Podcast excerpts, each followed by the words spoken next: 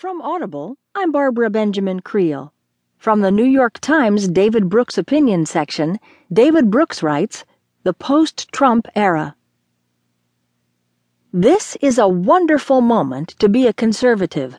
For decades now, the Republican Party has been groaning under the Reagan orthodoxy, which was right for the 1980s but has become increasingly obsolete. The Reagan worldview was based on the idea that